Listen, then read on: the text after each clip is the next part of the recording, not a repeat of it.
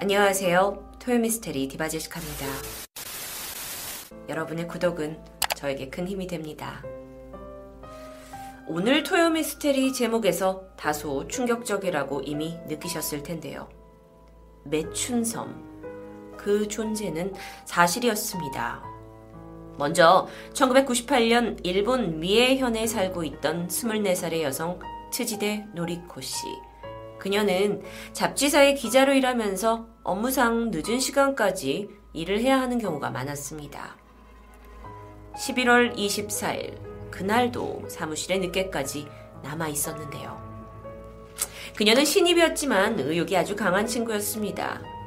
진실을 밝히려고 낮에는 여기저기 취재를 뛰어다녔고, 그날 저녁에도 기사를 쓰는데 집중하고 있었는데, 문득 시계를 보니 밤 11시가 다 돼갑니다. 마침 사장이 다가와서 더 늦기 전에 돌아가라고 권유했고요. 그렇게 노리코가 가방을 챙겨서 밖을 나선 시각은 약 11시경이었습니다. 그녀는 바로 자신의 차가 있는 주차장으로 향했죠. 그리고 그때 이후 노리코의 흔적이 사라져버립니다. 그녀의 부모님은 딸이 늦도록 들어오지 않자 뭐 야근을 하나 보지 하고 당연히 생각했지만 다음날 아침까지 연락도 없고 돌아오지 않게 되자 불안감에 휩싸입니다. 그래서 바로 회사에 연락을 해봤죠. 그랬더니 그녀의 상사가 어? 어젯밤 11시에 퇴근했는데요. 오히려 회사에서도 노리코가 출근 시간이 지났는데 나오지 않는다면서 걱정하고 있었습니다. 부모님은 더 이상 지체하지 않고 경찰에 실종 신고를 하게 되죠. 그리고 바로 그날입니다. 노리코의 회사에서 멀지 않은 거리의 한 보험회사 주차장에서 그녀의 차가 발견됩니다. 경찰이 내부를 살펴봤더니 차 안엔 아무도 없었어요. 다만 담배꽁초가 남아 있습니다.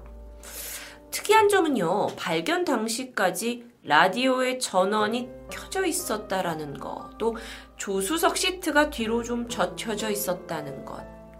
그렇다면 누군가 함께 이 차에 있었고 급하게 차를 버리고 떠났다는 게 될까요? 여기서 문제는 노리코는 흡연자가 아니었습니다. 그리고 평소에 라디오를 즐겨 듣지도 않았죠. 분명 누군가 있었던 것으로 추정됩니다. 본격적인 조사에 나선 경찰들이 한 남성을 만나게 돼요. 사실 그는 취재일로 노리코와 만난 적이 있었고요. 사건 발생 바로 전날이었습니다. 그날이. 이 남성이 30대인데 음, 사건 당일인 11월 24일 그는 늦은 밤 퇴근하던 노리코와 만났다라는 사실이 밝혀지게 됩니다. 경찰이 일단 물었죠. 그날 뭘 했냐고요.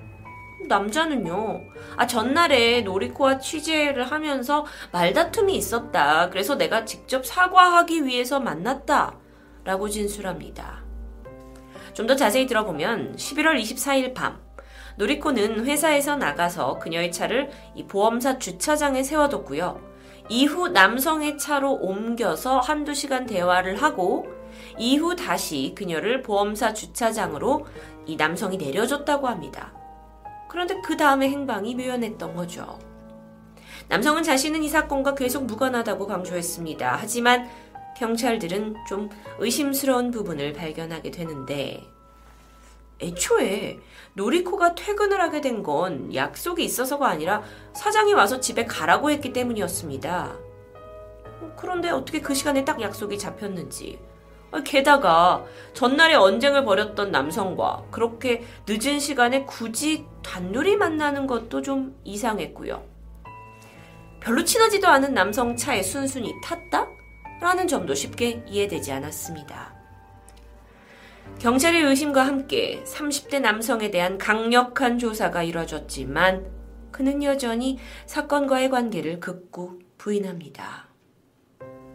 수차례의 조사 끝에 그는 유력한 용의선상까지 올라가지만 결국 노리코를 뭐 납치했다, 살인했다 하는 결정적인 단서가 없었기 때문에 어, 풀려나게 되는데요.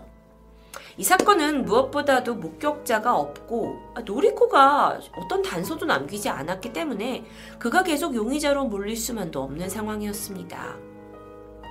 그렇다면 실종된 노리코는 도대체 어디에 있는 걸까요? 사실 여기서 그 자신은 결백하다라고 주장했던 남성이 내가 무죄 판결만 받으면 모든 걸 털어놓겠다라는 약간의 의미심장한 말을 남기기도 했습니다. 하지만 무혐의로 풀려나자마자 입을 닫아버리는데요. 딸을 찾을 수 있을 거라고 기대했던 노리코 씨의 가족은 희망이 점점 사라지는 것 같았습니다. 그런데요, 이 남성이 또 다른 사건에 연루됩니다. 이번에는 감금 사건이에요.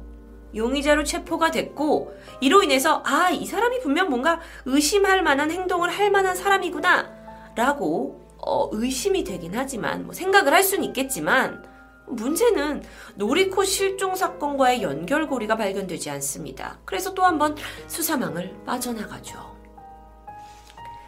가족들은 포기하지 않았고 딸의 행방을 계속 추적했습니다. 딸의 얼굴을 넣어서 전단지를 돌리고 광고를 내고 가능한 모든 방법을 동원했죠. 하지만 이런 노력에도 불구하고 노리코의 행방은 베일에 쌓여버립니다. 그렇게 어느 정도 시간이 흐르고 나서 사람들은 이제 이 실종에 둘러싼 여러 가지 추측을 하기 시작했는데요. 그 중에 두 가지 가설이 크게 주목받았습니다. 첫 번째는 일본 매춘섬에 팔려갔다는 이야기. 이 가설은 그녀가 거주하는 지역과 관련이 있습니다. 노리코 씨가 살고 있었던 미에현에는 실제 유명한 매춘섬이 존재했는데요. 상공에서 봤을 때 이렇게 하트 모양으로 생긴 이 섬의 정식 이름은 와카타노시마, 둘레가 7km 정도인 작은 섬이라고 합니다. 이곳은 2011년 기준 약 270여 명의 거주 인구가 있었고요. 원래는 이제 파도가 되게 심할 때 어민들이 이곳에서 약간 피난을 할 수 있는 뭐 그런 어, 목적으로 쓰이던 곳이라고 해요. 그리고 이곳에 있는 섬 주민들은 대부분 뭐 숙박이나 어, 요식업에 종사를 하고 있는 것으로 일본 내에서는 조사가 되었지만 한편으로 배를 타고 남성들이 집단으로 섬에 들어가는 모습들이 포착이 되면서 이곳에 또 다른 수입원이 성매매라는 것이 밝혀집니다. 시간이 점점 지나고 순수한 어떤 관광의 목적으로 여기를 찾는 사람은 줄어들었고요. 거주하는 사람조차 여성만 남게 됩니다. 그 결과 어, 와타카노시마는 여자만 사는 섬이라는 별칭도 가지게 되죠. 이곳을 방문했던 몇몇의 기록에 따르면 섬 곳곳에는 버젓이 성매매 알선소가 들어서 있다고 해요. 그런데 또 다른 점은 이곳에 살고 있는 사람들이 굉장히 예민해서 거리를, 그러니까 방문객이 거리를 돌아다니면서 실수로라도 사진을 찍는 것을 허용하지 않는다고 합니다. 실제로 2004년 일본의 근현대 매춘이라는 제목으로 이 지역 이름을 언급하지 않은 채 이곳을 연구한 어떤 서적이 발간되는데 이게 발간되고 나서 이 섬 주민들의 거센 반대로 출판은 취소되었다고 합니다. 매춘섬이라는 이 불명예스러운 이름 덕에 섬 사람들은 경찰과 언론에 대해 경계심이 매우 강하다고 할 수 있겠죠. 그러다 2016년 이 섬 근처 다른 곳에서 일본 내 선진국 정상회의가 결정이 됩니다. 여기서 개최되는 거죠. 그러니까 이때부터 일본 언론이 아니 근처에 이렇게 매춘섬, 매춘 산업이 버젓이 벌어지고 있는데 이게 말이나 되냐 하면서 그곳을 맹렬히 지적했습니다.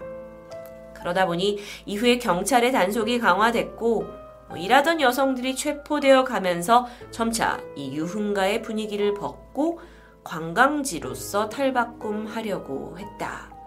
라는 기록만이 남아 있습니다. 자, 이섬 주변에 살던 노리코의 직업은 기자였습니다. 당시에 인신매매를 당해서 섬으로 유입되는 여성들이 있다라는 제보가 존재했던 상황이었기 때문에 어쩌면 노리코 기자는 그것을 알아보려고 취조, 취재차 그 섬에 방문을 했다가 돌아오지 못한 것은 아닌가라는 가설이 있다라는 거죠. 하지만 사실 그게 말이 되나 싶습니다. 늦은 시간, 이미 퇴근을 했는데, 보고도 없이 홀로 그 위험한 곳에 취재를 하러 간다? 그런데 납치까지 당했다. 라는 스토리가 조금은 설득력이 떨어지기 때문입니다. 또 다른 이론도 있었습니다. 북한에 납치되었다는 거죠. 납북설은 1970년대에서 1980년대 사이 일본에서 사실 이미 몇 건의 실종 사건이 있었습니다. 주로 20대 젊은 남녀가 그 타겟이었고 모두 해안가 근처에서 실종됐다는 공통점이 있었죠. 그 무렵 북한이 일본인으로 위장할 스파이를 만들기 위해 뭐 여러 가지 이유로 일본인을 납치했다라고 전해지는데요. 1998년에 갑자기 실종된 노리코 씨도 어쩌면 북한에 의해서 납치되었을 수도 있다. 라는 이론이 여기서 나오게 된 겁니다. 물론 명확한 근거는 없기에 가설이라고 부르는데요. 실제로 미에현 경찰은 이 가설에 조금 무게를 두고 노리코 씨를 납북 일본인 실종자 리스트에 올렸다고 합니다. 이후에 평양에 자주 출입하는 일본인 기자가 납북 일본인에 관해서 노리코 씨가 있는지 행방을 수소문하기도 했다고 하는데 문제는 지금까지도 납북설에 대해 노리코 씨가 정말 북으로 간 건지 명확하게 확인된 사실은 없습니다. 이 사건은 실종 사건입니다. 이 미해결 사건을 조사하는 일본의 한 TV 프로그램 TV의 힘이라는 곳에서 노리코 실종 이야기를 다루면서 행방을 쫓게 되는데 이 또한 별다른 소득이 없었습니다. 하지만 그녀의 가족들은 20년이 지난 지금까지도 희망의 끈을 놓지 않고 있다고 하는데요. 어떤 암시나 흔적도 없이 사라진 그녀. 앞날이 창창했던 젊은 기자의 실종 사건은 되려 일본의 추악한 존재인 매춘섬의 상황을 알리게 된 계기도 되었지만 안타깝게도 그녀는 여전히 돌아오지 않고 있습니다. 일본과 관련된 각종 사건, 사고, 토요 미스테리는 하단의 영상에서 확인하실 수 있습니다. 디바제시카였습니다.